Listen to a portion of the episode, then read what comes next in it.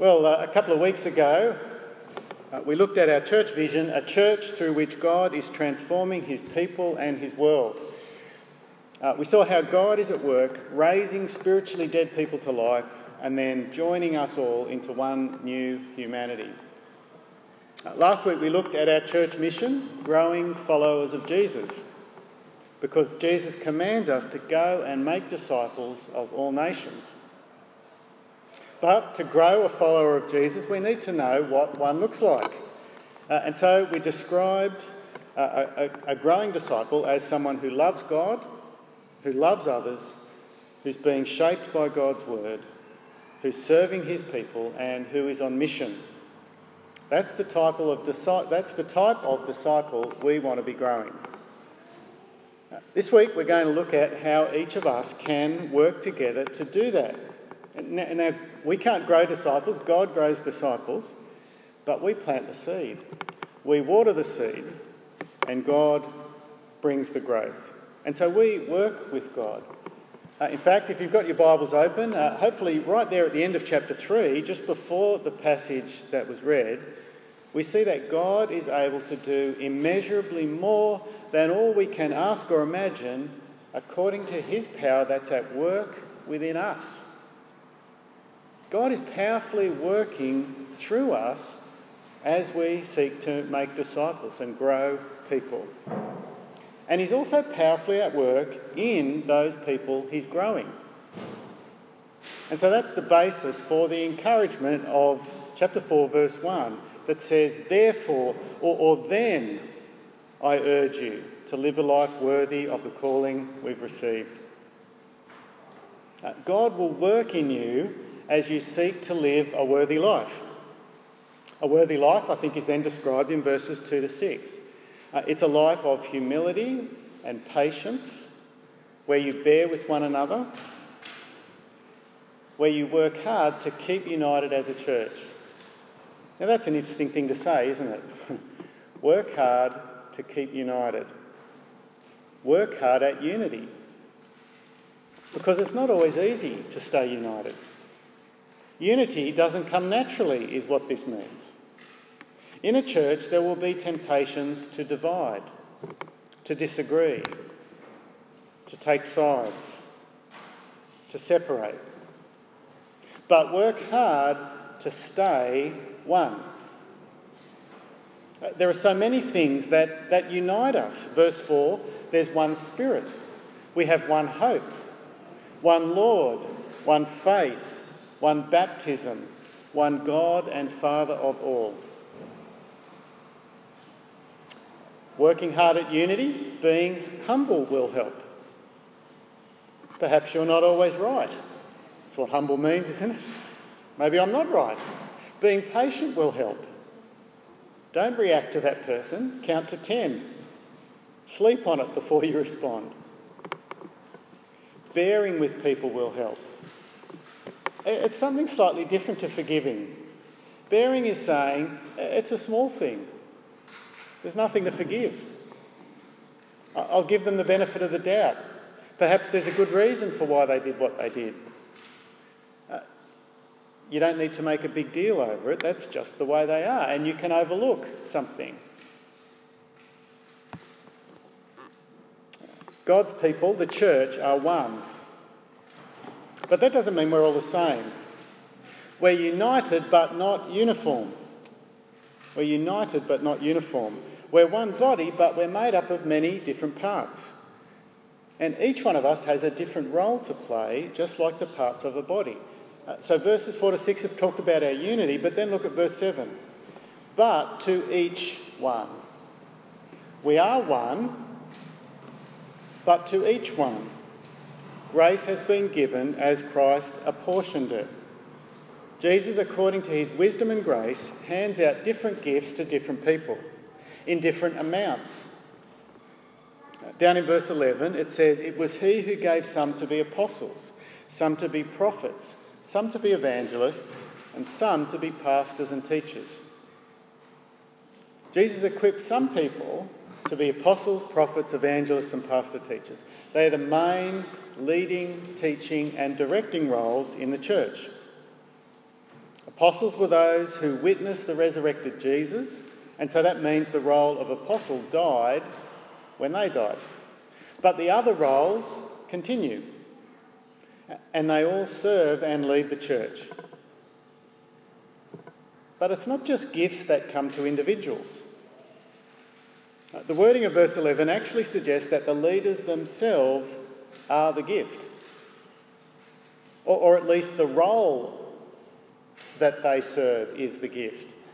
So, verse 11 actually says, He gave the apostles, the prophets, the evangelists, and the pastor teachers to prepare God's people. the people are the gifts, or the roles are the gifts. Some people have such a high view of themselves uh, that we say, oh, they think they're God's gift to the church. Well, there's a sense in which that might actually be true if, if they're one of the leaders of the church. Jesus gives the leaders to the church for the benefit of the church. Perhaps you think that means it's their job to do all the work, for everyone else to just sit back and receive and enjoy the gift. Well, no. Notice what the purpose of these leaders is. Verse 12 to prepare God's people or to prepare the saints for works of service. You see, the leaders of the church have the responsibility to prepare. The word means to bring to maturity or, or even to polish God's people so that they will do works of service.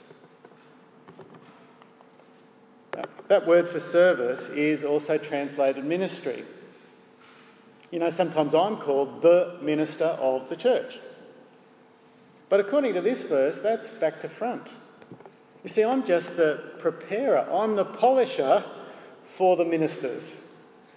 You're the ministers. We have a church full of ministers, of servers. And it's interesting, it's actually singular to prepare God's people for the work of service, which I think is about the idea of all of the different tasks having the one purpose, achieving the same goal. Well, what's the one goal? Notice verse 12 so that the body of Christ may be built up until we all reach unity in the faith and in the knowledge of the Son of God and become mature, attaining to the whole measure of the fullness of Christ. That's the one goal that everyone is working towards. The one work. Lots of jobs, all doing one work. All of us have the job of bodybuilding, which, which is not about big muscles, it's about a healthy church body. Now, that body needs to be built or grown. Uh, the word means constructed. It's a process of growing from small to big, of growing from undeveloped and immature to developed and mature. Uh, and it's the job of all God's people uh, to do that. Uh, we are all ministers and we are all builders. It's not just the leaders and the paid workers who do the building. Uh, it's not like when you get a tradesman in, you don't get to sit back and watch the, the leaders do the building or, or pay for someone else to build. You're actually a home handyman. You get to pick up the tools and build yourself. So, what do we build? What, what's the architect's plans looking like? What's this thing we're constructing? Well, verse 13 it's a body that's united in faith and knowledge of Jesus. We are building something where we are all aimed at Jesus, believing the same thing, serving the same Lord, pulling in the same direction, holding the same values, working for the same goals. It's like a good swimmer. I've been watching some of the swimming on TV in the last week or so. A good swimmer Every limb and muscle and organ works together, and the whole body moves smoothly through the water from one end of the pool to the other. It's a work of art. And that's what the church body is to be like. Each of us have the responsibility of being part of a body which all moves towards Jesus. We do that as we encourage one another to focus on Him, as we sing His praises, as we highlight His goodness, as we reflect His character to one another. Verses 4 to 6 have talked about how we are already one in status, in identity, but a healthy church body will increasingly actually express that unity. We will look united and not just be united. Each of us will be personally trusting and knowing Jesus. Each of us will be submitting to Him as Lord in every decision and situation. And so we will be growing in the likeness of unity as well as just uh, the status of being united. Secondly, a healthy church, built up church body, verse 13, will be mature. Uh, the original phrase there is that until we all uh, reach unity, is what our version says. The, the original phrase actually says, until we all become a perfect man. it's interesting, isn't it? Till we all become a complete man. Now, it may mean each individual becomes a complete human being, but somehow it's saying that the whole church becomes a mature man. Which makes sense, I think, if we remember that verse 12 has already said that the church is a body. And so our goal is that we become a mature, a complete, a perfected body of the church.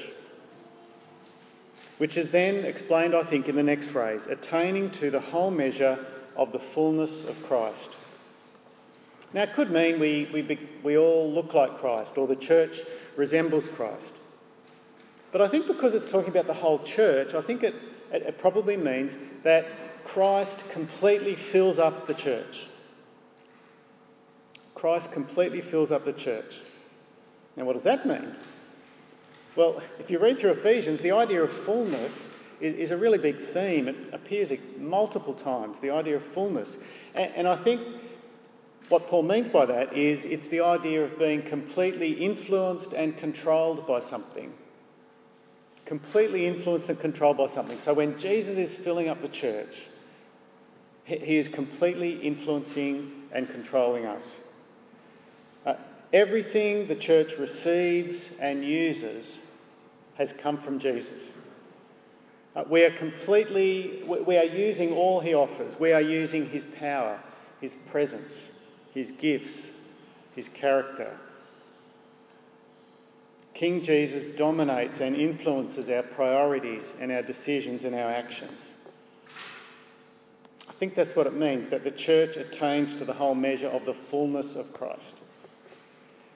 Paul actually prays a similar thing for them back in chapter 3. Halfway through chapter 3, he says, verse 16, I pray that out of his glorious riches he may strengthen you with power through his Spirit in your inner being, so that Christ may dwell in your hearts through faith.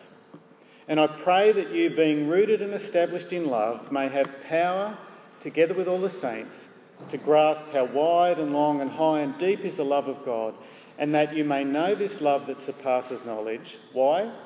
That you may be filled to the measure of all the fullness of God.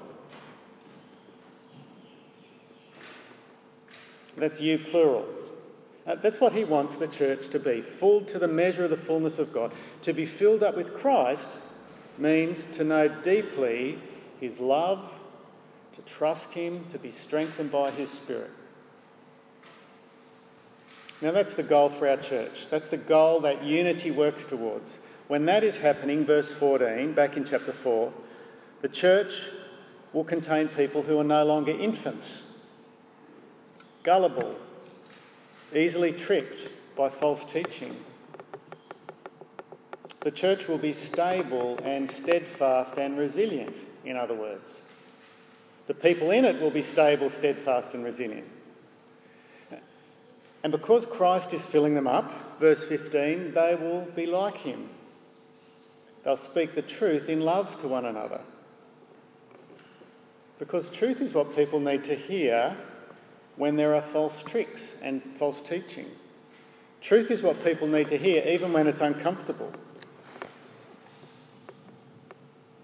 And our motivation when we speak truth is not pride or self importance or comparing, but it's love. We speak the truth in love because we want to correct and, and, and, protect someone. And it's truth, verse 15, that'll result in people growing up into Him who is the head, that is Christ. How do you grow up into Christ? Well, I think it's about uh, people who are increasingly, uh, who increasingly love Him, who are increasingly influenced by Jesus, and who want to please Him, and who want to know His love and power at work within them. And when that's happening to people in a church, then there is a result on the whole church. Look at verse 16. From him, the whole body, joined and held together by every supporting ligament, grows and builds itself up in love as each part does its work. There's another anatomical feature there. Did you notice? Uh, we're not just a, a body that has different parts, that has limbs and bones and organs we have supporting ligaments. Now, ligaments are what holds your forearm onto your upper arm and your, your arm onto your shoulder. They're, they're ligaments that hold the bits together. So, what is it that holds us together? Well, I think, have, have a look at the chapter we've just read. I think verses 4 to 6, it's the things that we hold in common. They hold us together. Uh, we have a common spirit, a common Lord, faith, baptism, God and Father. But I think supporting ligaments are also the things that we do to express our unity. Verse 2 talks about humility and gentleness, patience, forbearance. That'll keep us joined together, won't it, if we're all showing those things?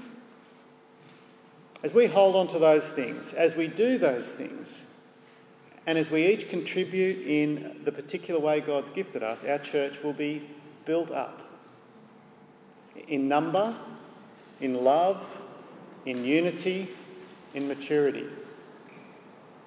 Now that's the goal. How are we going? I think we're doing a reasonable job. There are a lot of people serving in lots of different ways. People are growing, People are being encouraged. But I think we can do better. I think we can be thoughtful about why we do the things that we do and what their purpose is. And if we do that, I think we should be more effective. You see, we're not just to be busy, we're to be working to grow followers of Jesus. Uh, to make disciples, to make mature disciples. Uh, a growing follower of Jesus is someone who loves God, who loves others, who's being shaped by God's word, who's serving, who's on mission. And so we want to encourage people at church as they grow to, to be moving along a pathway.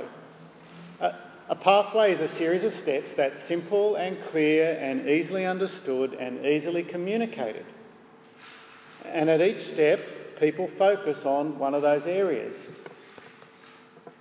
And we've thought carefully about how each ministry in our church helps to make disciples. And so there are people who look after hospitality, who organise our, our church meetings, who organise outreach events and evangelistic courses, people who teach Sunday school and lead home groups.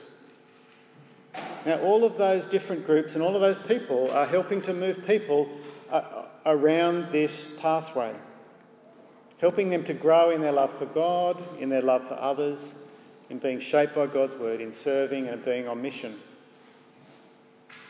As we focus on being more intentional, the hope is that each particular ministry will, will be more effective because they know what they're doing or what they should be doing, and they'll be able to think about how can we do that better.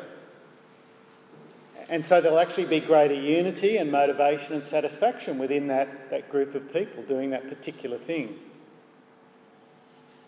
And I think across our whole church, it's going to mean a greater unity.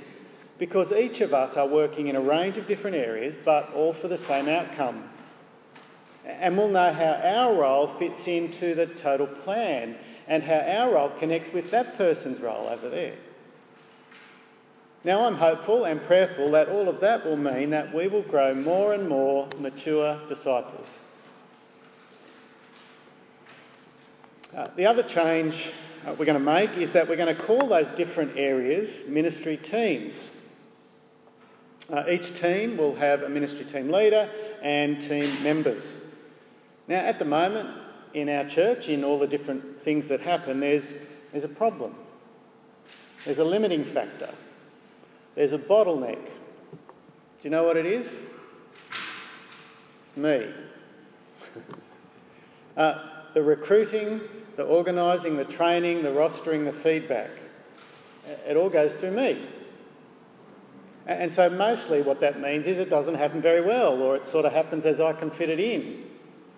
And so, what happens is the same people get stuck putting their hand up to do the same numbers of jobs, and all the time they're connected with different groups of people for all the different jobs they're doing. Uh, but then there are other people who are not doing anything. Not because they don't want to do something, they, they don't, don't know what the need is.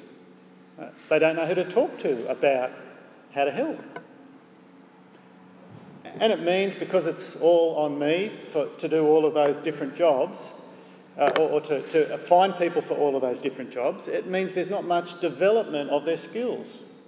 There's not much planning or training for new leaders. But we're hopeful that this plan will mean that we can spread that load. That ministry team leaders will be able to look after uh, the effective running of their particular team.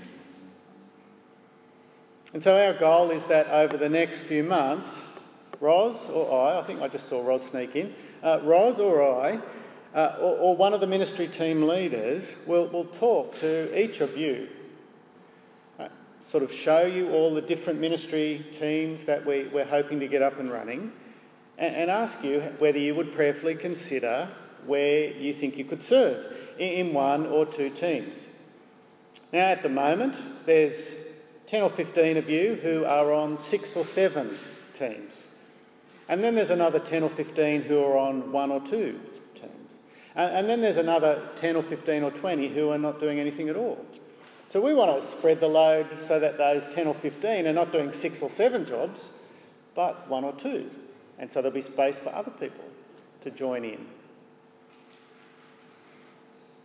So there's something for everyone, we think. There are booklets available up on the back table. I don't know how many people picked up one. It's, it's got a big picture of uh, uh, serve, a hand on the front, and it'll explain um, again what the vision and the outcome areas and the mission of the church are, and also introduce the idea of teams. And we've listed all the different teams we're hoping uh, to, to, to get running. Mostly they're the same things we're already doing that we're rostered, and you get little reminders of each week, but we're hoping we can be more organised as we do it.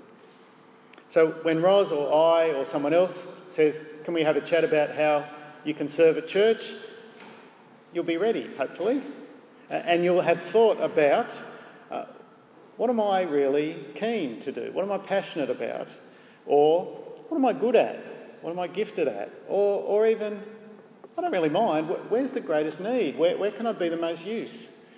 Those are the sorts of questions to be asking yourself. Now, a little disclaimer this is not all to help me achieve my plan for world domination. It would be much easier for just to keep doing what we're doing, but we think uh, you can show your love for your church family by uh, doing it with purpose. You can show your love with purpose.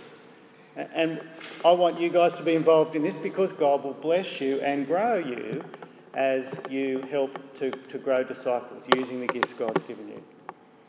Now, in all of this, it's not, we're not trusting a plan, we're not trusting consultants, we're not trusting schemes, we're not trusting our own cleverness.